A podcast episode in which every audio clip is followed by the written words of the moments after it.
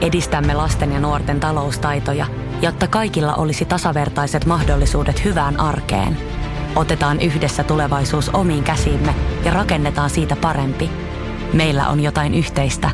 OP-ryhmä. Osuuspankit, OP-yrityspankki, OP-koti ja Pohjola-vakuutus ovat osa OP-ryhmää. Mä olen Teemu Pastori Potapov. Tom Pakkaleen niitti kunniaa ja gloriaa poliisissa. Mutta kuinka paljon miehen entinen ammatti on kyynistänyt häntä?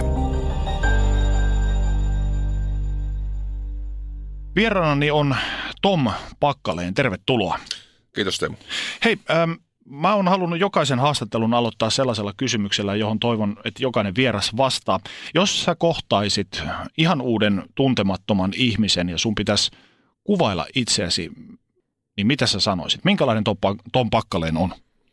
Rehellinen, avoin, kiinnostunut ihmisistä ja asioista. Mikä tekee sinusta sinut? No kyllä se varmaan on se kokonaisuus, mistä noi kaikki muodostuu siis sinänsä, että sanotaan, että mä oon hirveän aito ihminen kyllä. Että mä oon aidosti läsnä kyllä tilanteissa ja aidosti kiinnostunut asioista ja, ja tilanteista ja sanotaan, että hirveän vaikea kuvailla. Mä oon sekoitus analyyttistä ja, ja tunteellista ihmistä. Että. Jos lähdetään kelamaan vähän taaksepäin tonne sun lapsuuteen, sä oot kotosi Helsingistä. Kyllä. Millaisena sä kuvailisit omaa lapsuuttasi? Mä en ole ollut ikinä semmoinen hirveä joukkosielu, että mä oon, mulla on aina ollut joku paras kaveri ja, ja minkä kanssa ollaan seikkailtu ja tehty, tehty kaikenlaisia pieniä koiruksia sitten. Mitä nämä koiruudet oli? No ei mitään, ei mitään kauhean pahaa, mutta siis sanotaan näin, että kyllä mä muistan omasta lapsuudesta, kun tuolla on, mä oon Alppilasta, sieltä Lintsin kupeesta, siis syntyjään ja, ja tota, siihen aikaan oli vielä paljon puutaloja ja kaikki purettavia taloja, mihin on tilalle rakennettu sitten uusia taloja, niin kyllä mä muistan, siellä seikkailtiin aina kaikissa näissä purettavissa taloissa ja juostiin vartioita karkuun siellä. Minkälainen toi 60-luvun tai ehkä enemmänkin 70-luvun lapsuus oli? Minkä, millaisena se näyttäytyy sulle tänä päivänä? No kyllä se oli aika, aika monella tavalla erilainen, siis että kyllä maailma on muuttunut monella tavalla, mutta, mutta sanotaan, että noin, noin ehkä semmoinen silmin nähden muuttunut, niin on, on, että sanotaan, että ennen oli pultsareita siis niin kuin mun lapsuudessa paljon, ja paljon siinä varsinkin Helsingin kadun kulmilla. että mä itse käynyt siellä Aleksi Kiven koulun. Ne on niin kuin kadonnut ja nyt on tullut narkkarit tilalle sitten. Aika iso muutos. No se on aika iso muutos noin niin kuin ilmiönä, että jollain tavalla, jollain tavalla siis semmoiset niin omat lapsuuden hu- huudsit niin on, on muuttunut aika paljon niin kuin ilmeeltään. Ehkä se on tietysti vaikuttaa kaikki, mitä itse on tehnyt sen jälkeenkin, että sitä näkee asioita eri tavalla. Mutta. Kuinka paljon sun lapsuutes on määrittänyt sitä, minkälainen sä olet tänä päivänä? Yllättävän vähän. Siis sanotaan, että varmaan ei kukaan olisi silloin nähnyt, nähnyt niin kuin, että kyllä mä aika paljon muuttunut varmasti siitä ajasta on, että mä oon ollut semmoinen ehkä vähän hiljaisempi ja ujompi ja enemmän tarkkailija, tarkkailija kuin semmoinen joukonjohtaja silloin niin kuin nuorempana. Koet, että olet tänä päivänä ihan erityyppinen tyyppi?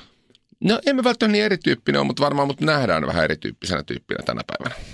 Ja ehkä mä oon osittain onkin erityyppinen, että kyllähän ihminen muuttuu. Minkälainen suhde sulla oli omiin vanhempiisi? Erittäin hyvät suhteet, että, että, tota, että erittäin läheiset vielä tänäkin päivänä, että mukava ja lämmin lapsuus kyllä ollut. Kuinka sä kuvailisit heitä? No sanotaan, että multa ei hirveästi niin kuin vaadittu sanotaan missään koulumaailmassa ja muualla. Urheilussa vähän enemmän, varsinkin isän puolelta, mutta, tota, mutta tota, sanotaan, mulle annettiin kivasti sitä tilaa ja, ja sain kyllä semmoisen semmoisen lapsuuden, mitä toivoisi kyllä, että kaikilla olisi mahdollisuus saada. Itse ainakin olin vähän silleen, kun olen 70-luvun lapsi, niin olin ikään kuin sellaisen vapaan kasvatuksen tulos omalla tavallaan. Koitko sä, että sulla oli mitään tämmöistä? No oli mulla aika vapaa, mutta siis sanotaan, että kyllä siellä nyt rajatkin oli kyllä, että kyllä siellä sitten, niin kuin, jos niitä liian pahoista asioista jäi kiinni, niin kyllä sitä varmaan vähän, vähän selkänsäkin sai, mutta, tota, että, että, tota, mutta, mutta ihan sillä tavalla opettavaisella tavalla vaan. Mitkä oli niitä tärkeimpiä elämän ohjeita, joita sä olet saanut heiltä? Semmoisia asioita, jotka sä koet, että ne on esimerkiksi joko määrittää sun elämää tänä päivänä tai on sulle semmoisia tukipilareita tänä päivänä, minkä varan sä rakennat oman elämässä vielä tänäänkin? No varmaan semmoinen, että ei pidä koskaan luovuttaa. Että, että tota, onhan mun sillä tavalla, että isä on, isä on tämmöisen sodan, sodan jälkeisen sukupolven suuria ikäluokkia ja varmasti saanut ihan kovan kasvatuksen, kovemman kasvatuksen kuin, niin kuin mitä minä olen saanut, mutta kyllä, se, kyllä siellä takana sitä kovuutta on siis ja sitä, sitä mikä on sen ikäluokan vanhemmilla usein, usein on, että, tota, että kyllähän sitten mulla on tämmöinen suvussa nyrkkeilytausta, että kaikki, kaikki miespuoliset pakaleenit on suunnilleen kilpanyrkkeilijöitä ollut, niin, niin kyllä mulla asetettiin kovia odotuksia siihen lajiin kyllä. Että. Miten sä koet, kävikö nuo odotukset jossain vaiheessa sulle raskaaksi? No kyllä siitä varmaan joskus, mä muistan hävisi joskus Suomi-Ruotsin maaottelussa ruotsalaiselle ja mulle varmaan suuri, suurin tämmöinen konflikti, mitä mun isän kanssa koskaan on tullut, niin tuli tästä, että sanoi, että ilmoitti mulle, että hän ei varma, että onko tämä mun laji, niin, niin tota, minä löin hanskat, hanskat tiskiin ja sanoin, että pidä, pidä, laji, pidä, pidä lajit ja siirryin sitten melontaan. Kuinka paljon tuo urheileminen ja sportti määritteli sua lapsena ja nuorena? No todella paljon, että sanotaan, että mä oon niin 10-vuotiaasta asti, niin 21-vuotiaasti vuotiaasta asti siis kilpailu niin kuin, no mekin koko ajan maajoukkuetasolla jossain lajissa ja, ja, tota, ja kyllä se on ollut semmoinen hieno vaihe omassa elämässä ja, ja merkkaa tosi paljon niin kuin, ja, ja on varmaan ollut yksi semmoinen asia, mikä on muovannut sitten koko, kuka, kuka on tänä päivänä. Millä tavalla?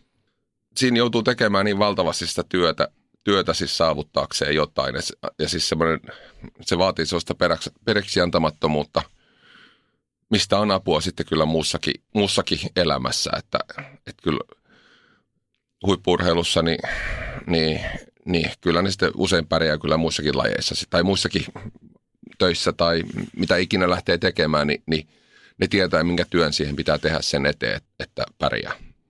Eli koet, että olet saanut jonkun periksi antamattomuuden sieltä ikään kuin perintönä sitten sen urheilun kautta? Joo, kyllä se, kyllä se varmaan sitä on, että kyllä mulla siis sillä tavalla luonteessa kyllä aina ollut sitä periksi antamattomuutta ihan niin kuin pienestä pitäen. Mä muistan kyllä, kyllä mä oon niin voittanut paljon itseäni kovakuntoisempia ja lahjakkaampia urheilijoita siis pelkästään sillä, että mun pää on kestänyt sitä, että ja sitä kipua enemmän kuin monella muulla. Että en tiedä kuinka lahjakas olen ollut, mutta sanotaan, että pää on kestänyt. Jos sä mietit sun ystäväpiiriä, kun olit nuoria lapsi, sanoit, että ehkä olit vähän ujohko, tarkkailevainen, mm. niin minkälainen rooli sulla siellä oli siinä ystäväpiirissä? Mm, no ei missään tapauksessa ollut mikään luokan kingi, kingi enkä, enkä että siellä oli ne, ne, mitkä oli ne luokan kingit, oli, oli eri porukkaa ja, ja mä olin yleensä sitten jonkun, mulla oli omat kiinnostuksen aiheet ja sitten sit jos oli semmoinen kaveri, kenen kanssa synkkas, niin mä ehkä enemmän olin sitten vähän, vähän ulkopuolella, että en saanut siitä ehkä ihan siitä koulu elämästä siis ihan kaikkea semmoista niin kuin hienoutta, mitä, mikä joku muu on saanut. Että vähän, vähän ehkä ulkopuolinen on ollut. Minkälaisia fiiliksiä se ajatus siitä ulkopuolisuudesta herättää sulle? No en mä sitä kokenut siis sillä tavalla ehkä nyt niin, ei ollut siitäkin, että, että mä olisin en päässyt porukkaa tai, tai näin, mutta ehkä mä en, ei mua kiinnostanut niiden jutut ja, ja mulla oli omat jutut ja niitä ei kiinnostanut mun jutut, niin, niin sitten se oli semmoinen status quo että parempi, että kaikki on näissä omissa leireissä, leireissään. Niin tota. Minkälaisia noin sun omat jutut oli tuolloin nuorempana? No en mä tiedä, kyllä mulla on tämmöisiä ehkä kaiken maailman tota, henkijäämis, kaikki erätaitoja ja siis mä aina semmoinen innostuja luonne, että mä innostun jostain aihepiiristä, että mä teen, luen kaiken siitä ja perehdyn kaikkea ja opettelen kaikki, mitä siihen kuuluu ja en ole vielä törmännyt vastaavanlaiseen ihmiseen, niin, niin tota, se on ehkä aiheuttanut sitä, että ollut tämmöistä vähän erilaisia harrastuksia ja näkemyksiä kuin aina kaikilla muilla. Oliko sulla vielä tuolloin nuorempana, sanotaanko vaikka sitten peruskoulun lopussa siitä eteenpäin, niin jo mielessä urahaaveita siitä, mikä sä haluat olla isona tai miksi sä haluat tulla? Mulla oli kaksi selkeää siis semmoista, että, että poliisi tai sotilas oli siis semmoisia, mitä mä ajattelin, mutta siihen aikaan, kun ei ollut yhtään sotia missään, oli kylmä sota vielä käynnissä ja, ja se olisi enemmän ollut varusmiesten kouluttamista, niin en nähnyt, että se olisi ihan se mun juttu, että mä halusin ehkä enemmän tämmöistä vähän actionia ja vaaraa, niin, niin tota, hain poliisikouluun ja pääsin sinne, niin siitä sitten jäin sille uralle. Mistä toi kiinnostus tuollaista esimerkiksi poliisin uraa kohta, kohti niin tuli? No, tietysti koko TV-elokuvan maailma pyörii koko poliisiaihepiiri ympärillä ja sieltä nähnyt, mitä se todellisuus on, niin ehkä sen innoittamana sitten. Että. En mä, siis, sanotaan, että semmoinen oikeudenmukaisuus, kyllä mulla on siis semmoinen, niin kuin, sanotaan, että oikeudenmukaisuus on mulle hirveän vahva, vahva arvo. Ja olen saanut koulussakin nenäni, siis sen puolesta on heiko, tota, puolustanut heikompia, niin, niin, niin kyllä se on vaan semmoinen aina jotenkin ollut se altavastaajan puolesta. Ja kyllä mä oon lukenut Mustanaamio tota, sarjakuvaa niin kyllä lapsena. Että. Sä oot työskennellyt Helsingin poliisissa jo vuodesta 90 lähtien. Kyllä. Tosi pitkään. Miten sä muistelet kaikkia näitä vuosia, kun olet työskennellyt poliisina? Mun ura jakautuu, sanotaan, että se moneen semmoiseen, sanotaan vaikka viiden vuoden ryppääseen, jos sanoo, että, että ekat viisi vuotta oli työhön sisäänpääsyä – tosiaan huvittavaa, mitä maailma on muuttunut siitä ajasta, että silloin kun mä aloitin, aloitin poliisissa, niin, niin meni suoraan rikospoliisiin, mikä ei ehkä ollut, siihen aikaan ollut se ehkä ihan se kaikista yleisin kuitenkaan, mutta sen verran joutui kumminkin käydä järjestyspoliisin puolelle. Mä kävin tuon passin polkemassa, eli tuolla presidentinlinnan edessä, sitten Neuvostoliiton lähetystö edessä ja takana ja sitten tuolla USA-lähetystö edessä, niin semmoinen semmoinen virkapuku päällä siellä patsastella, niin se ei Neuvostoliiton lähetystä vielä ollut siihen aikaan. Ja sanotaan, että poliisikoulussa kirjoitti sähkökoneella, niin sitten tuolla sai semmoisen jonkun vanhan Remington kirjoituskoneen tuolla rikospoliisissa, niin kyllä maailma siitä on muuttunut aika paljon. Siinä varmaan kar- karsiutui pois kaikki ihannekuvat, että eikö tämä olekaan vaan rikollisten jahtaamista pyssykädessä ja Joo, kyllä siinä kun ladalla, ladalla ajo rikospoliisissa vilkku katolla, niin ei se, ei se ihan ollut sitä Miami Vice Gloriaa, mitä TV, TV-sarjoissa. Mä voisin veikata päivääkään poliisina olematta, mutta että siinä ammatissa varmasti näkee aika paljon ihan suoraan sanottuna kuraa ja paskaa. Niin koetko sä, että nuo vuodet olisi jollain tavalla kyynistänyt sua, tai olisiko ne muuttanut sua ihmisenä millään tavalla? Aivan varmasti on muuttanut siis, että siis ja kaikki kokemukset, mitä siellä on. Ja, ja sanotaan, että se, on ollut niin erilaisia tehtäviä, että todella, todella mä oon ollut siis rikospoliisissa, mä oon ollut niin vähän täällä tiedustelupuolella ja, ja tota, ollut tuolla, no sanotaan, että on erittäin värikäs, värikäs ura. Mä tosiaan mä olin, nyt kun on nämä kaikki, kaikki nämä poliisirikostapauksetkin, niin sain korkeimmat kunnianosoitukset yhden kolmesta, mitä jaettiin Helsingissä joskus jo hyvin nuorella virkaijalla siis. Ja ei mennyt puoltakaan vuotta, niin oli virasta pidätettynä ja oli Vantaalla putkassa vuorokauden, että mikä kyllä katkeroitti mua sitten moneksi vuodeksi ja johti siihen, että mä aloin sitä seikkailurheilua taas sitten kisaamaan, mutta, mutta sitten taas myöhemmin niin suoritin kaikki sitten loput loput sitten op, noin alipäällystöopinnot ja, ja suoritin päällystöopinnot ja sitten ollut tuolla johtotehtävissä sitten myöhemmän, myöhemmän uran. Niin kaikki, kaikilla näillä on ollut oma tehtävänsä niin kuin siis muovaamassa niin kuin kuka on tänä päivänä.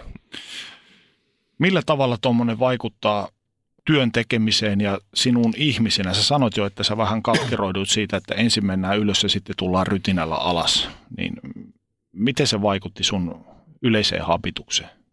No siis sanotaan, mulla kävi silleen, että, että tosiaan koin, että sai vähän puukkoa kateellisilta vanhemmilta konkareilta siis selkääni ja, ja, tota, ja ilman mitään mulle edes kerrottu, kerrottu mistä syystä, mistä teosta mua epäillään. Siis ni, rikosnimike, mutta ei niin kuin mitä mä olisin tehnyt. Tämä koskaan ei mulle selvinnyt. Ja kaksi ja puoli kuukautta virasta pidätettynä, sitten takaisin, eikä mut koskaan pyydetty anteeksi. Eikä sillä tavalla julkisesti – tietysti oli nolo myös laitokselle se episodi. Ja tota, mutta tämä oli isoissa, oli kaikissa lööpeissä silloin tämä juttu, ei nyt nimellä, mutta muistan vielä, siinä Iltalehdessä oli kirjoitettu, että 24-vuotias vanhempi rikoskonstaapeli on, on tota, tunnettu omaperäisistä, mutta tehokkaista tutkintamenetelmistään. Ei jäänyt hir- sen ikäisiä vanhempia rikoskonstaapelit oli aika vähän ylipäätänsä ainakaan siihen aikaan. Ja ei jäänyt kauhean epäselvästi kyllä kellekään, ketä on kyseessä siinä, ketä ainakaan ketä tunsi.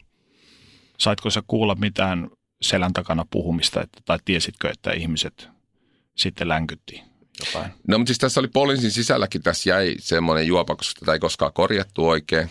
Niin sitten kyllä nämä kaikki kovat, kovat dekkarit oli kyllä mun takana, mutta sitten sit siellä oli aina, aina joka työyhteisöön mahtuu kaikenlaista väkeä ja kyllä se aina sitä löytyy sitten sitä pahan puhujaakin.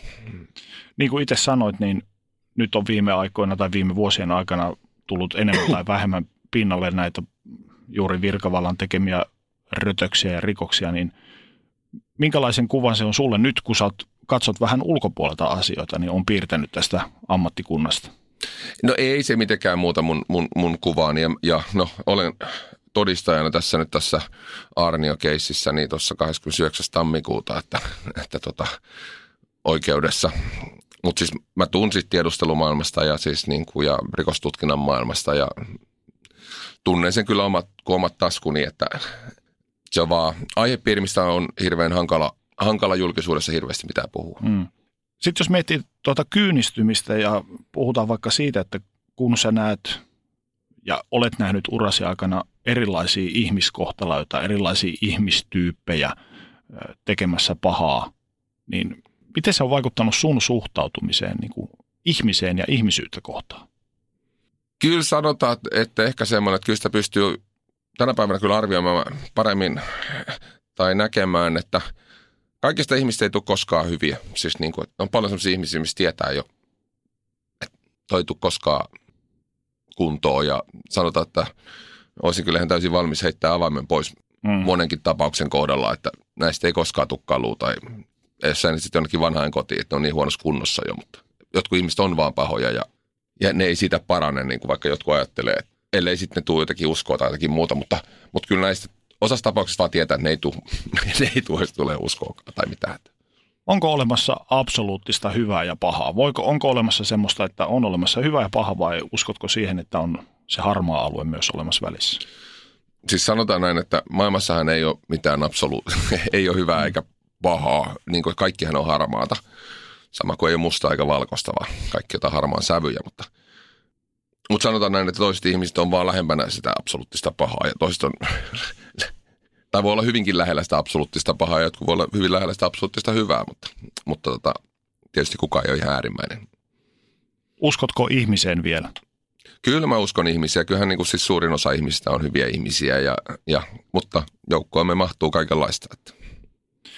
Kun sä toimit poliisina, niin kuinka sä pidit siviiliminäs ja, ja tuota, ammattiminä erossa toisistaan? Se on vähän vaikea kysymys, että kyllä ne helposti, tai varsinkin silloin, kun ollaan siis tuolla rikospuolella, varsinkin jossain rikostiedustelupuolella, niin, niin kyllähän siellä niin kuin voi joskus hämärtyä siis se työn ja vapaa-ajan raja, mutta kyllä mä oon aina pitänyt, mulla on aina ollut oma elämäni kanssa ja, siis niin kuin ja, ja myös liikkunut siis sanotaan, että kaupungilla ja Helsingin yössä ja missä vaan – niin kyllä se on pakko pitää ne kaksi asiaa niin kuin silti erillään, että, että vapaa-aika on vapaa-aika. Että jos sitten menee liian pitkälle, niin sitten sit se on ihan kaaosta sun elämä sen jälkeen, jos on pelkkää, pelkkää työtä. Mutta siis sanotaan näin, että, että kyllä ne silti välillä poimuilee päällekkäin niin kuin vapaa-aika ja työaika, siis vaikka sä yrität tietoisestikin sitä erottaa. Vaikuttaako se sun olemiseen jollain tavalla jos sä esimerkiksi, tai kun sä oot käynyt esimerkiksi Helsingin yöelämässä ja sä näet asioita, niin mm. Tekeekö mieli puuttua jo, tai tekikö mieli puuttua asioihin? Tai... No ehkä silloin ihan nuoruudessa sitä oli. Virkaintoinen. Oli virkaintoinen ja, ja poikana niin oli sitten heti, heti niin poliisia, mutta, tota, mutta ei kyllä se sitten vuosien myötä, että, että sanotaan, että jos joudun semmoiseen seuraan, missä tapahtuu jotain, mitä en, en välitä katsella, niin, niin kyllä mä sitä helposti lähden pois vaan sit siitä, että, että, tota, että ei, ole, ei ole mun juttu. Ja, ja kyllä sanotaan näin, pääsääntöisesti jos on jossain semmoisessa, yleensä jos on semmoisia, että ihmiset nyt tietää, niin ei ne teekään mun läsnä ollessa mitään semmoista tyhmää. Että, että tota. Sä oot saanut oman osas myös julkisuudesta. Sä olit aikanaan 2010 esitys Finn nauttisarjassa mukana ja sitten oot tosiaan paljon urheilut ja osallistunut semmoiseenkin hurjaan kuin Eco Challenge Skabaan. Googlasin tämän ja se on lopetettu nyt tämä kyseinen, kyseinen tuota kisa sen vaarallisuuden takia, niin minkälainen kokemus tuommoinen on, missä ollaan ihan siellä ihmisyyden rajamailla? Sanotaan että se on ehkä yksittäisistä asioista muovannut mua eniten nämä kilpailut kyllä. Että ne on semmoisia todella 500 kilometrin non-stop seikkailukisoja ja siellä nukutaan kaksi tuntia vuorokaudessa, siis mikä miehillä vaatii, vaatii elimistön oman testosteronitason ylläpitämiseen. Että se on yli 20 tuntia ed- vuorokaudessa edetään, niin, niin tota, kyllä ne niin, niin näin joskus on nähnyt, en nyt enää niin, niin paljon, mutta joskus vielä muutama vuosi sitten ihan silloin tällöin säännöllisesti painajaisia, että, että, tota, että oli lupautunut uudelleen lähteä jonnekin, jonnekin kisaan. Että kyllä on siellä ollut joukkueen kapteenina kolme kertaa siis tuolla Australiassa, Marokossa ja Argentiinassa, niin kyllä joka kisassa mulla on kyynelet valunut silmistä siis ihan siitä väsymyksestä ja kivusta ja kaikesta, mutta uskalla väittää, että ei kukaan joukkueesta sitä nähnyt, että, että ne kyynelet on valunut, mutta kyllä se, kyllä se kerta kaikkiaan hajottaa ihmisen niin tuommoinen kisa. Että voi kestää, Australiassa kesti 11 päivää. No siellä me kyllä nukuttiin yhtenä yönä kuusi tuntia sitten, mutta ei vaan pystynyt siis. Siinä kyllä se voisi kuvitella, että se ihmisyys murenee ihan täysin. On siis, no yli puolet joukkoista keskeyttää noissa kisoissa, että, että ne on todella, todella epä, epäinhimillisiä kilpailuja. Mikä sai sut lähtemään mukaan tuollaiseen? Mua aina kiinnostanut semmoinen, mä kiinnostan kaikki selviytymistarinat ja siis semmoista. Ja mä kiinnostanut semmoinen, että missä vaiheessa tulee vastaan siis se raja, että, että jossain aavikolla vaikka ja pitäisi yrittää kävellä jonnekin keitaalle tai jonnekin ja että sä jaksat ottaa vielä yhden askeleen, mutta se, että missä vaiheessa niin se mielen ja kropan, niin kuin, missä vaiheessa kumpi voittaa, että et tulee se, että mieli vielä ta- siirtää sen jalan vielä kerran ja yhden askeleen. Mutta sitten, että tuleeko vaan se, että se ei vaan liiku enää se jalka tai sä kaadut. Ja tämä vaihe mua on aina kiinnostanut jotenkin, niin kuin, että missä, missä menee se mielen ja, ja kropan välinen raja. Mitä, mitä ihminen pystyy tekemään, jos se vaan tarpeeksi haluaa. Tuliko sulla tuollaista rajaa vastaan? Mä oon kerran, kerran ollut siis semmoisessa, semmoisessa, missä mä oon ollut tosi lähellä siis, niin kuin siis sitä semmoisessa, suunnistus, suunnistuskisas, mikä no, monimutkainen, mutta sanotaan näin, että siinä oli semmoinen, missä, missä mulla ei ollut vettä tarpeeksi ja kaikkia ja sitten muutenkin tosi väsynyt ja ihan loppu ja, ja piti vielä yksi rasti saada ja mulla, jossain vaiheessa mulla oli pakko istahtaa siihen hankeen. Ja silloin mä tajusin, kuinka helppo tähän olisi jäädä nukkumaan tähän siihen hankeen, vaikka mä olin hikinen ja märkä ja kaikki, mutta, mutta siitäkin selvittiin sitten kuitenkin. Mistä sait voimaa jatkaa? No mä tiesin, että tässä käy huonosti, jos me jätän hankeen, hankeen pime, yö, keskellä yötä pimeässä metsässä istumaan hankeen, niin, niin tota, siinä voi käydä hikisenä, niin siinä voi käydä huonosti. Tuommoisten kisojen jälkeen sä sanoit, että olet nähnyt vielä painajaisia muutama vuosi sitten vielä. Niin mä nähnyt painajaisia siitä, että mä oon lupautunut, niin, mukaan. lupautunut menemään uudelleen siis kisaan. Mä aamulla on ihan epä, epätodellisessa tilanteessa, että onko ne voi olla niin aitoinen unet siis sillä tavalla. Ja mäkin olen vähän yllätyshullu ollut aina, että mä oon suostunut kaiken maailman tota, niin kuin menemään sitten, että kun ihmiset vakuuttelee, että joo joo, kyllä sä pystyt, niin mutta oliko se kaikki sen arvoista? Oli. Siis, ne on ollut ihan mahtavimmat kokemukset. Ja siis sanotaan, että upeita ihmisiä ja, ja, ja ihan globaalisti tavannut siis ihan uskomattomia, uskomattomia hienoja ihmisiä ja, ja tota, mutta kyllähän nämä on ollut siis sinänsä nämä koko tämä seikkailuurheilu, niin kyllähän tässä on että paljon kuollut ihmisiä ympäriltä, että pelkästään meidänkin joukkueesta, että, että meillä tosiaan yksi katosi tuonne Joyolle, yksi, ketä treenasi me, meidän kanssa tuossa, tota, Noora ja sitten tota, Dominik Arduin, niin katosi tuonne Pohjoisnavalle, että oli meidän kanssa Marokossa. Että, ja kyllä moni muukin läheinen on, on, on kuollut, että kyllä ne kanssa kasvattaa ja, ja katsoo elämää eri tavalla kuin, kuin sanotaan, että jos ei olisi näitä kokemuksia. Kun sä palasit tuolta sitten normaaliin elämään takas, niin miltä se normaali elämä tuntui? No, Tyhjältä? no joo, siis kyllä mä oon aina, siis on se kyllä totta, että pakko sitä jotain aina yrittää etsiä sen tilalle sitten, että kyllä se sanot täytti aika suuren osan elämästä ja siis niin kuin, ja pitkää tekemistä. Kun mä lopetin sitten tuon seikkailuurheilun, niin mä perustin tämmöisen yrityksenkin sitten, tämmöisen hämähäkkityöt pakaleen nimisen yrityksen, mun ensimmäinen yritykseni ja, ja, tota, ja tehtiin tämmöisiä kaikkia maailman ikkunapesuja ja muita siis näillä valjailla ja köysillä, semmoisia, mihin nostimilla ei päässyt, niin, niin, tota, niin oli joskus tuossa 2000-luvun alkupuolella ensimmäinen korkean paikan työskentely erikoistunut yritys. Tosiaan, kuten mainitsin, niin olit mukana Finnautti-ohjelmassa, jossa vähän testattiin ikään kuin, että pärjäisitkö avaruudessa. Sä oot halunnut vielä korkeammalle tuosta tosta niin maanpäällisestä seikkailusta. Joo, no, no, se, no se oli siis, sanotaan, että se Finnautti-ohjelma, niin suurin syy, miksi mä nyt lähdin siihen, niin mä olin jo silloin päättänyt, että mä haen tonne tota, eduskuntaa, ja tota, se oli just tuli siihen sopivasti samaan aikaan, niin mä ajattelin, että tostahan mä saan hyvää, hyvää näkyvyyttä samalla, ja päätin hakea sinne, että siellä oli, oli paljon, siellä oli parissa 200 hakijaa, hakijaa oli siis sinne, niin mistä sitten tämmöisten kaksi päivästä testien jälkeen valittiin sitten viisi. Eli tämä oli markkinointitempaus. Tämä oli markkinointitempaus, mutta tämä oli niin hieno kokemus sitten, että, että niin kuin todella oli onnellinen, että menin sinne kyllä. Ja siis sanotaan, että mahtavat, mahtavat uusia kavereita taas löytyi sieltäkin, että, että, että nämä on hienoja, hienoja kokemuksia kyllä kaikki.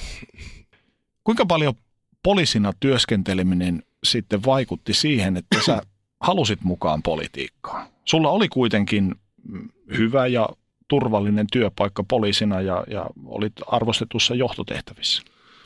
No kyllä se ihan aika pitkällekin vaikutti siihen, että mulla oli sellainen tilanne silloin se puolisoni kanssa, että mä olisin halunnut lähteä Afganistaniin, Afganistaniin siis tota, että alkoi olla vähän tiettyä turhautumista tuohon poliisin työhön, siis niin kuin, että todella heikot resurssit. Ja sitten sanotaan siis se julkinen jargoni, mitä puhuttiin sitten näistä ongelmista, esimerkiksi niin kuin, että oli massiivinen niin kuin maahanmuuttajiin liittyvä ongelma, että siis väkivaltaa, kaikkea, mutta näistä ei saanut kertoa.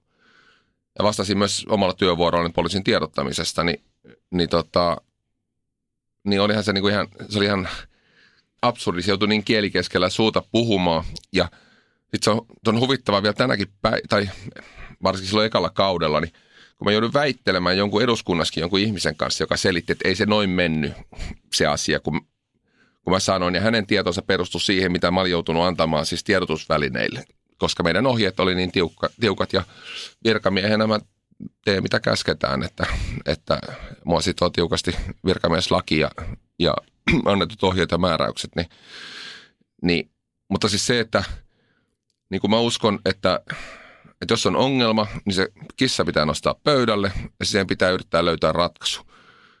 Ja se tapa, että näitä ongelmia hyssyteltiin ja vaiettiin, niin, niin, niin tämä ei ollut se tapa. Ja tähän mä halusin puuttua sitten menemällä sitten päätymällä eduskuntaan. Ja todella siis tämä mun ekspuoliso oli vahvasti sitä mieltä, että mä heitän henkeni siellä jossain Torabora vuoristossa Afganistanissa, mä oon siellä kumminkin hakemassa jotain jännitystä sieltä, niin, niin tota, niin hän ei ollut kauhean ilahtunut ja sitten hän oli kovasti tyytyväinen, että mä lähdin sitten politiikkaan ja hän tuki ja kannusti ja, ja teki mahtavan työn siinä kampanjassakin mun puolesta, mutta kyllähän kun hän oli vuoden katsellut mun kansanedustajauraa, niin, niin tota, kyllä se meidän suhde alkoi olla siinä sitten. Miksi juuri perussuomalaiset? No mä oon aina äänestänyt kokoomusta ja sitten oli niin kuin, varmaan viimeinen niittely, joku, joku sitten Stub sanoi jossain kokoomuksen maahanmuuttotilanteessa jotain sitten semmoista, mikä, mikä oli, mä koin sen niin arrogantiksi, arrogantiksi ja ylimieliseksi niin kuin tavallista kansalaista kohtaan, että, tota, että se olisi sellainen viimeinen niitti, että nyt mä lähden ja siis se oli ihan mielenosoitus, että, että lähdin perussuomalaisia. Perussuomalaisten kannatus oli silloin 7 prosenttia niin kuin vuotta ennen, että, että sanotaan, että hirveästä opportunismista mua ei voi syyttää kyllä siinä. Oliko sulla siinä vaiheessa, kun sä mietit sitä kansanedustajauraa ja politiikkaa ylipäätään, niin koetko sä, että sulla olisi ollut joku kirkasotsainen ajatus maailman, Suomen parantamisesta, asioiden muuttamisesta? On, ja kyllä on vieläkin, mutta siis sanotaan näin, että laiva kääntyy hitaasti ja kyllä, kyllä mä niin näen, että se kääntyy parempaan päin ja koko ajan niin kuin siis semmoinen niin kuin ymmärrys ihmisillä lisääntyy, mutta suurin ongelma siis eduskunnassa on siis se, että siellä on sanot kolmenlaisia ihmisiä, mutta helposti tämä polarisoituu siis tämä keskustelu siihen, että siellä on tämmöisiä niin kuin tunteella ajattelevia ihmisiä, jotka perustelee asioita, että meidän velvollisuus on, meidän pitää ja käyttää tämmöisiä, tämmöisiä termejä. Sitten on tämmöisellä niin kuin enemmän insinööriaivoilla ajattelevat, mitkä puhuu numeroista, että tätä on liikaa, tätä on, tämä johtaa johonkin. Niin kuin, ja tämä keskustelu ei kohtaa siellä koskaan. Että siellä puhutaan kahdesta ihan eri asiasta. Ja se, sen takia se koko eduskunnan sali, salissa puhuttava, puhuttava keskustelu, niin mä en ole saanut, koska, mä en ole saanut tähän päivään mennessä oikein kiinni. Mit, niin kuin, kelle siellä puhutaan, että ei se ainakaan kukaan muuttanut vielä mielipidettään, niin kuin, mutta lähinnä kai se on medialle ja kansalaisille sitten puhutaan, että, että mutta kaikki oikeat asiat tapahtuu siellä kulisseissa. Että. Mikä sun mielestä olisi semmoinen suurin muutos, mikä pitäisi tapahtua, että eri puolet kohtaisi toisensa ja alkaisi ymmärtää toisiaan? No mä koen sen itse niin, että, siis, että monet ihmiset niin kuin kyllä ymmärtääkin asioita, mutta on niin kuin heikkoja ja ne ei uskalla sanoa, kun ne pelkää, että jos ne sanotaan, niin, niin media kääntää ne väärin tai äänestäjät ei tykkää. Et monet, ja monet kansanedustat, ja nyt va, sanon vaikka vain maahanmuuton vaikka, maahanmuuttoon liittyvät ongelmat, että pelkästään numeroiden valossa, että jos tässä seuraavan 20 vuoden aikana, niin Afrikka väkilukku tuplaantuu. Se on miljardi ihmistä. Mitä meillä on 600 miljoonaa ihmistä Euroopassa. Niin nämä määrät on vaan niin suuria, että ne yksinkertaisesti me ei, että meidän pitäisi miettiä sitä, niin mitä, se, mitä me halutaan esimerkiksi Euroopalta. Ja onko, onko tämä se tapa, miten me tehdään asioita. Mutta sama voisi, me voidaan puhua kehitysavusta. Tehdäänkö me niitä oikeita asioita siellä? Pitäisikö me tehdä jotain isompia asioita, että me saadaan niitä itse, ne maat hoitamaan itseään, niin kuin että, että ne saa itse verotuloja, saa itse työllistettyä omia ihmisiä – että meillä on vähän siirtomaa isäntä asenne myös tässä kehitysapupuolella, missä me valkoisina herroina me käydään viemässä vähän, vähän sivistystä pakanoille ja ollaan sitten hirveän hurskaita ja hienoja ihmisiä, kun me ollaan tehty jotain pientä näperrystä, kun meidän pitäisi katsoa sitä isoa kuvaa. Sun ulostulot ovat olleet aika, no voisiko sanoa, raflaavia, ne on iskeneet tietynlaisiin pisteisiin tässä julkisessa keskustelussa. Oletko koskaan pelännyt sitä, että tökitkö karhua tai että tuleeko se näpeille, mitä sä sanot ääneen? Totta kai, totta kai sitä jossain määrin pelkääkin, että välillä sieltä voi tulla, tulla näpeille, mutta se sanotaan, että mä uskon kuitenkin niihin omiin arvoihin ja, ja, ja mä oon sanonut, että sit jos, jos kansalaiset katsoo, että en ansaitse heidän luottamustaan, niin he äänestä mua. Sitten mieluummin mä lähden sitten kumminkin siltä, että mä voin olla ylpeä siitä, mitä mä oon itse tehnyt ja, ja seissy niiden omien arvojeni takana, kuin siis se, että mä lähtisin sitten mielistele tai hakemaan jotain semmoisia ääniä, mitä mä en oikeasti rehellisesti niin kuuluisi saada. Sä oot nyt toiminut pari kautta kansanedustajana. Kuinka paljon tämä politiikan tekeminen on poikennut sun omasta mielikuvasta, kun sanoit, että päätökset tehdään kulisseissa? No ehkä mulla ei ollut niin paljon sitä odotusarvoa siis siitä, miten, miten ne asiat etenee. Et, ehkä mä oon pitänyt itseni aina semmoisena yhtenä vahvuutena, niin on siis, että mä löydän sen fiksuimman tavan tehdä sitä, itselleni fiksuimman tavan tehdä sitä. Ja, ja sitten se on semmoinen oppimisprosessi, että kyllä se ensimmäinen kausi, niin muistan, että, että se oli, kyllä se kesti aika pitkään ennen kuin mä sain yhtään mitään. Edes jossain, mä olin perustuslakivaliokunnassa ja ulkoasianvaliokunnassa ja, ja en saa yhtään niin kuin lausuntoa edes kirjattua, kirjattua sinne läpi, ennen kuin sai sitten sen sitten uskottavuuden, että kyllä mä muistan, että se oli hieno hetki se, kun mä sain ensimmäisen kerran niin semmoisen niin siinä, siinä mulle syötettiin kyllä niin lapaa siis tietämättä ja tota, kiekko ja tota, rikos, rikosoikeuden semmoinen ytimeen, semmoinen tahallisuuden alueelle. Et tietysti tämä joku rikosoikeus on mulle niin erityisen lähellä, että että noin taustani puolesta, niin, niin pääsin siellä vähän knoppailemaan. Niin sitten ehkä mulla al- alkoi tulla uskoa, että kyllä se ehkä jotain voi ymmärtääkin näistä. Kuinka paljon toi sun tausta on vaikuttanut siihen, miten ihmiset katsoo sua kansanedustajana? Kyllä, ja siis poliisilla on ihan hyvä. Kyllähän poliisia uskotaan ja poliisia kuunnellaan eduskunnassakin kyllä.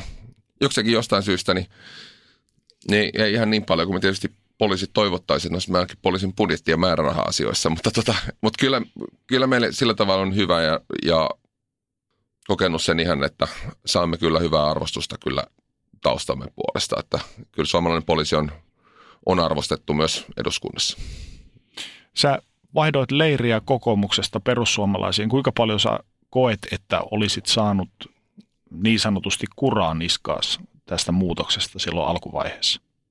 Mä en ole koskaan ollut siis koko, mä oon ollut vain äänestäjä, että siis mä en ole koskaan ollut missään politiikassa mukana ennen kuin lähdin eduskuntaa. Että. Mutta että miten läheiset suhtautuu tähän sun yllättäväänkin poliittiseen no, muutokseen? Ei, mä, kun mä en ole niin poliittisesti aktiivisissa piireissä, niin ei, ei siinä ole sillä tavalla mitenkään. No siis sanotaan, että täytyy tunnustaa, että olisi mun ollut helpompi mennä kokoomukseen, siis sille, että mun kaveripiiri on hyvin kokoomuslainen, niin, tota, niin, niin totta kai se olisi ollut mulle helpompi, mutta, mutta se ei vaan nyt sit sopinut sitten mun sen hetkiseen tilanteeseen. Minkä sä koet tänä päivänä nyt kun kohta vaihtuu vuoteen 2019, niin ollen se suurin saavutus, se onnistuminen siinä sun poliittisen uran aikana?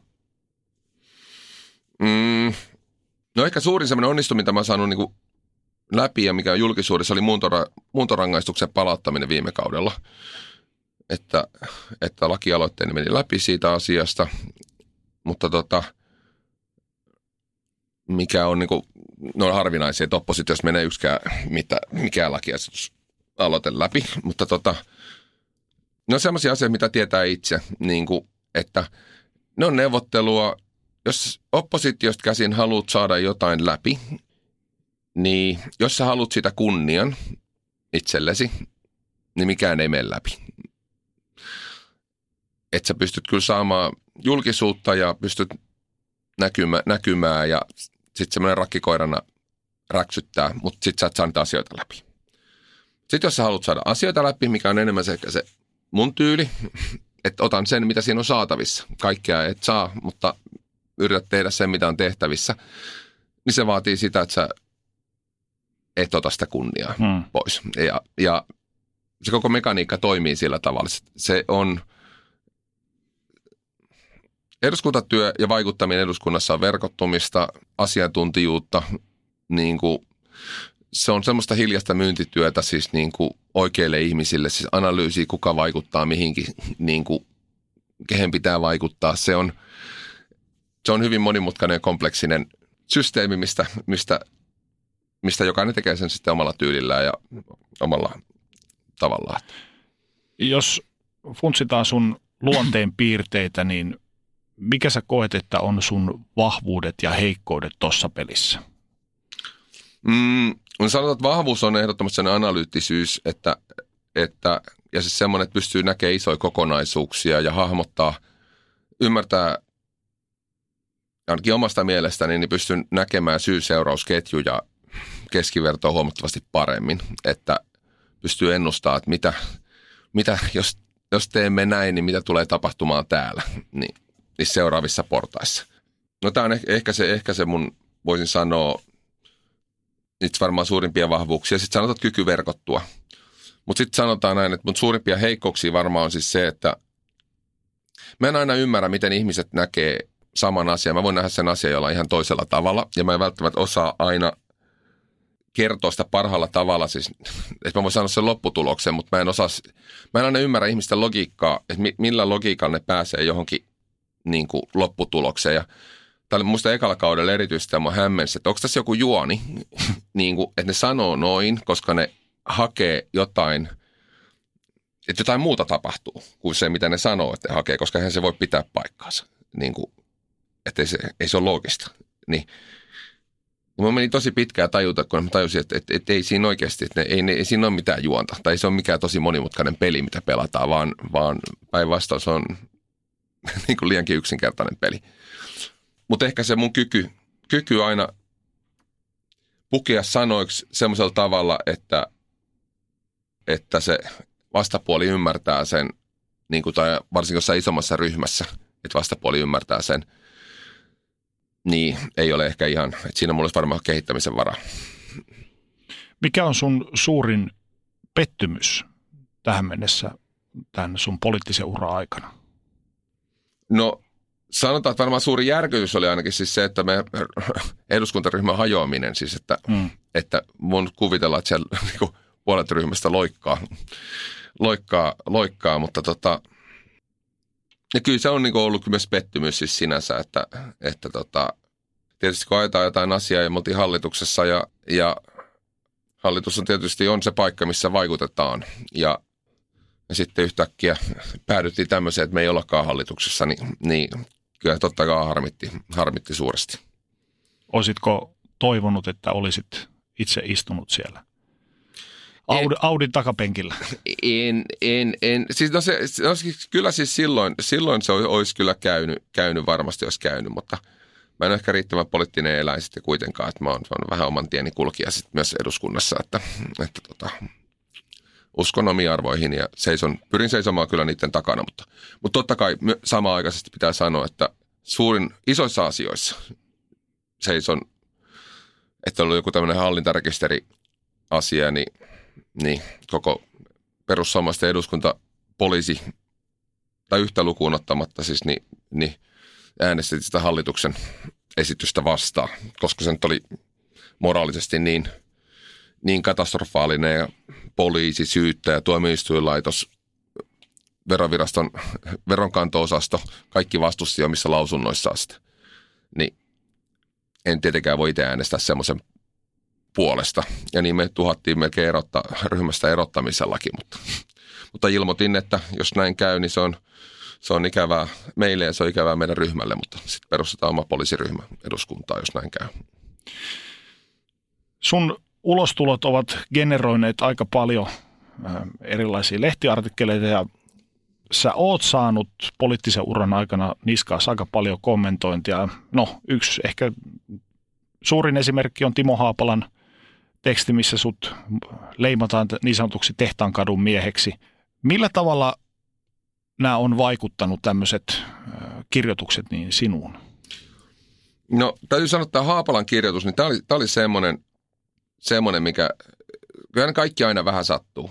Ei, ei semmoista, semmoista politiikkoa olekaan, ketä ne ei, ei sattuisi, mutta tietysti sammatissa pitää kestää, kestää sitä, sitä saastaa, mitä sieltä tulee sitten, mutta, mutta sanotaan, että toi nyt oli niin, niin ala-arvoinen, ala-arvoinen kirjoitus, että just kommentoi viime viikolla just Haapalalle, että, niin kuin, että toi niin kuin, niin oli niin vasta, vastenmielisen ala-arvoinen, että tämä on tämmöistä niin kuin, mutta kun meillä on ongelma siis tämä, että meillä on tämmöisiä tämmöisiä taistolaisia tai mitä nämä sitten ikinä ollutkaan, mutta tämmöisiä, mitkä on, no aikaisemmin ollut Neuvostoliittoa kohtaa kieli pitkällä ja nyt ne on sitten Brysseliä kohtaa tai jotain muuta kohtaa kauhean kieli pitkällä ja niin kuin niitä ajattelee, että me pitää olla joku suurempi voima, että me ollaan pieniä ja vähän yksinkertais, yksinkertainen kansa, niin, niin parempi, että joku muu johtaa meitä – ja tässä mä uskon itse, että me ollaan siis itsenäinen, itsenäinen vapaa kansa ja me ei mielistellä kellekään. Että me sanotaan, miten asiat on.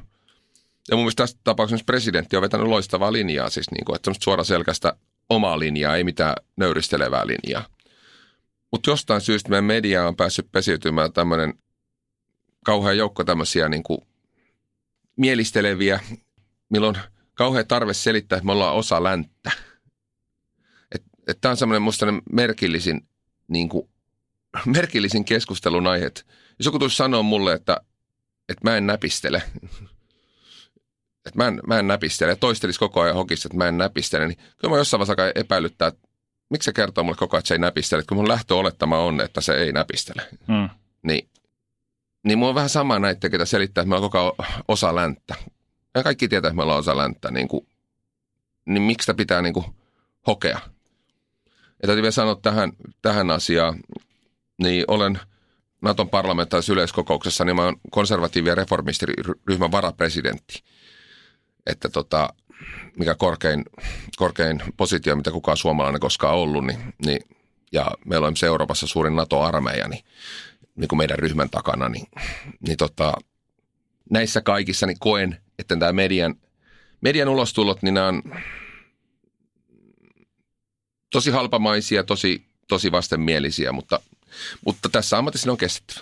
Koetko sä tulleesi jollain tapaa jopa ajojahdin kohteeksi no jossain kyllä, kohtaa? No kyllä mä tässä tapauksessa uskon, uskon tai ja pidän ja koen näin, että, että mulla on näke, ymmärrän jotain sotilastiedustelusta ja sanotaan, että on varmasti niin kuin, sanotaan, että kun puhutaan näistä kansainvälistä kriiseistä, niin varmasti uskalla väittää, että asiantuntemuksestani on, on varmasti niin kuin kärki eduskunnassa ja tiedän paljon sellaisia asioita, mitä myöskään puolustusvoimissa välttämättä olisi kiinnitetty aina huomiota.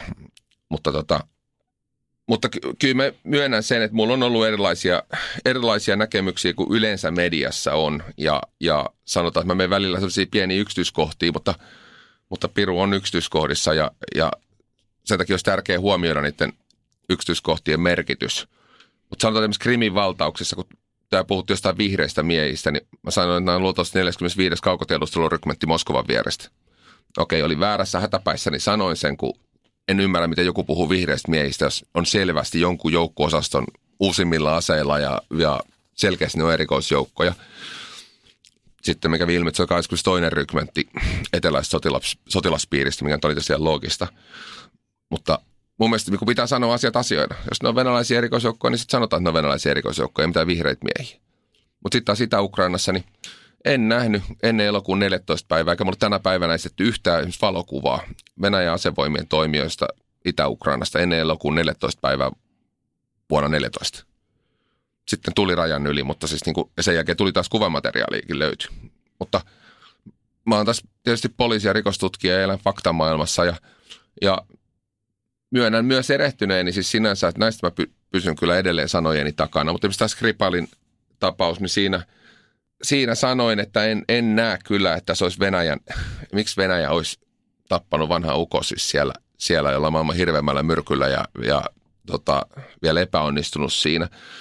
Mutta kieltämättä nyt näiden brittien tuomien todisteiden mukaan, niin kyllä ne vaan, oli vaan niin amatöörejä ja, ja niin kuin, kyllähän niillä kaverilla selkeä osuus siihen asiaan oli, että mutta ei poliisi koskaan niin kuin erehtymätön ole, että kyllä sitä erehdyksiä tekee, mutta mä menen sen hetkisen faktan mukaan, mitä on, ja mun mielestä pitäisi kaikkia muidenkin mennä. Onko sulle vaikea myöntää ylipäätään, jos mietitään ihmisenä, niin että vitsi, mä olin väärässä, sori. Ei, ei ollenkaan. Mä siis ihan mielelläni niin myönnän, koska mun mielestä se on siis, sanotaan rikostutkijana, niin sulla on monta tutkintalinjaa ei, ei se ole sinänsä, että sä oot niinku väärässä. Enkä mä silloinkaan sanonut skripal sanonut, että, että ne ei olisi tehnyt sitä. Mä en vaan nähnyt sitä logiikkaa siinä jutussa. Ja siis se, että kun suomalainen pultsarikin pystyy tappaa toisen vaikka veitsellä, niin saatikaan tämmöinen erikoiskoulutettu tiedusteluupseeri, siis erikoisjoukkotaustainen, niin, niin en itse halus kohdata pimeällä kujalla tämmöisiä kavereita, jos niin kuin, uskalla väittää, että ne kyllä kykenisi tappaa, mutta jos ne oikeasti haluaisit että tuntuu merkilliseltä oikeasti, että ne voi olla niin, niin surkeita, että ne ei saa tuosta vanhaa miestä saanut sitten tapettua. Että. Nyt jos laitetaan politiikka syrjään, niin mä huomaan, että kun tässä keskustellaan, niin jotkut asiat menee selkeästi sun tunteisiin. Joo. Mikä saa sut vihaiseksi ja suuttumaan? No siis sanotaan, että mä en tykkää niin epärehellisistä ihmisistä, ja sitten sanotaan, että semmoiset ehkä selkärangattomat tai semmoiset niin järjestelmän orjat tai mä, mä en aina ymmärrä ihmistä aina motiiveja, siis miksi ne sanoo jotain tai vai onko se vaan, että ne ei itse ymmärrä niitä asioita vai, vai mikä siinä on, mutta siis semmoinen epärehellistä pahantahtoiset ihmiset, ne on, nämä koin jollain tavalla kyllä vastenmielisiksi. No vastapallo on sitten, minkälaiset asiat saa sut iloiseksi tänä päivänä?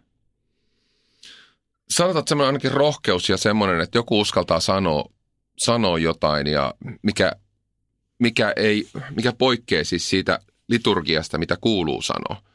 Et meillä on aivan liikaa ihmisiä, mitkä, mitkä vaan hokee semmoisia liturgioita, mit, mitä, mitä heidän odotetaan sanovan. Ja mun mielestä ei, ei se niinku johda mihinkään hyvää myöskään politiikassa, jos kaikki vaan puhuu jotain liturgioita, mitä, mitä kuuluu sanoa. Kaikki tietää, että ei se asia nyt näin ole, mutta – näin kuuluu sanoa, jotta miellytetään mediaa ja, ja miellytetään äänestäjiä ja miellytetään. Mä en tiedä, onko se oikeasti niin.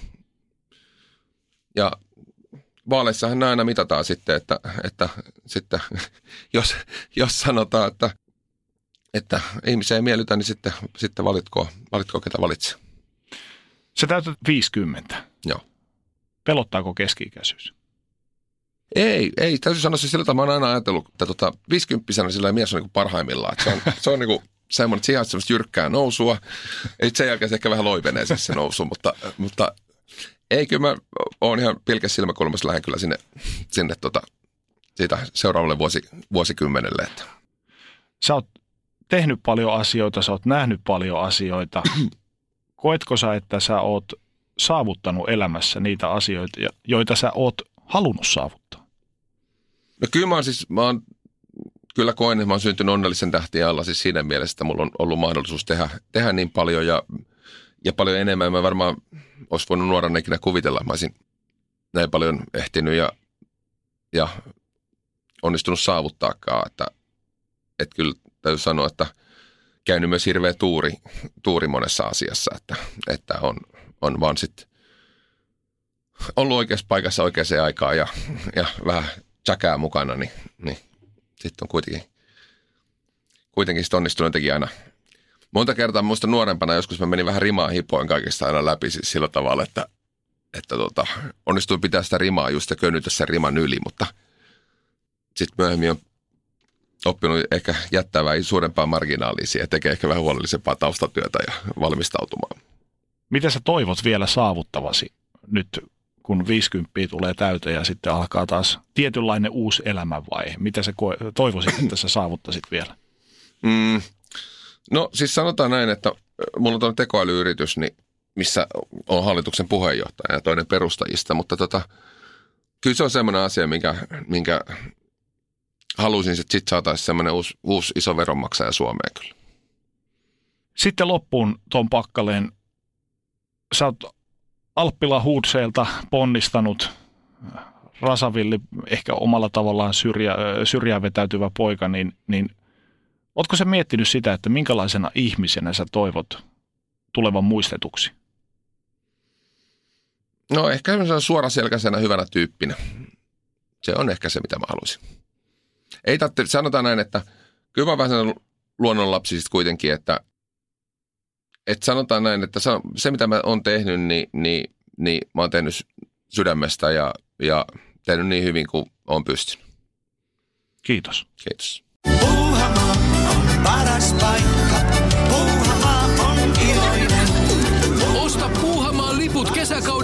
Nyt ennakkoon netistä. Säästät 20 prosenttia. Tarjous voimassa vain ensimmäinen kesäkuuta saakka. Kesäisen, sellainen on Puuhamaa.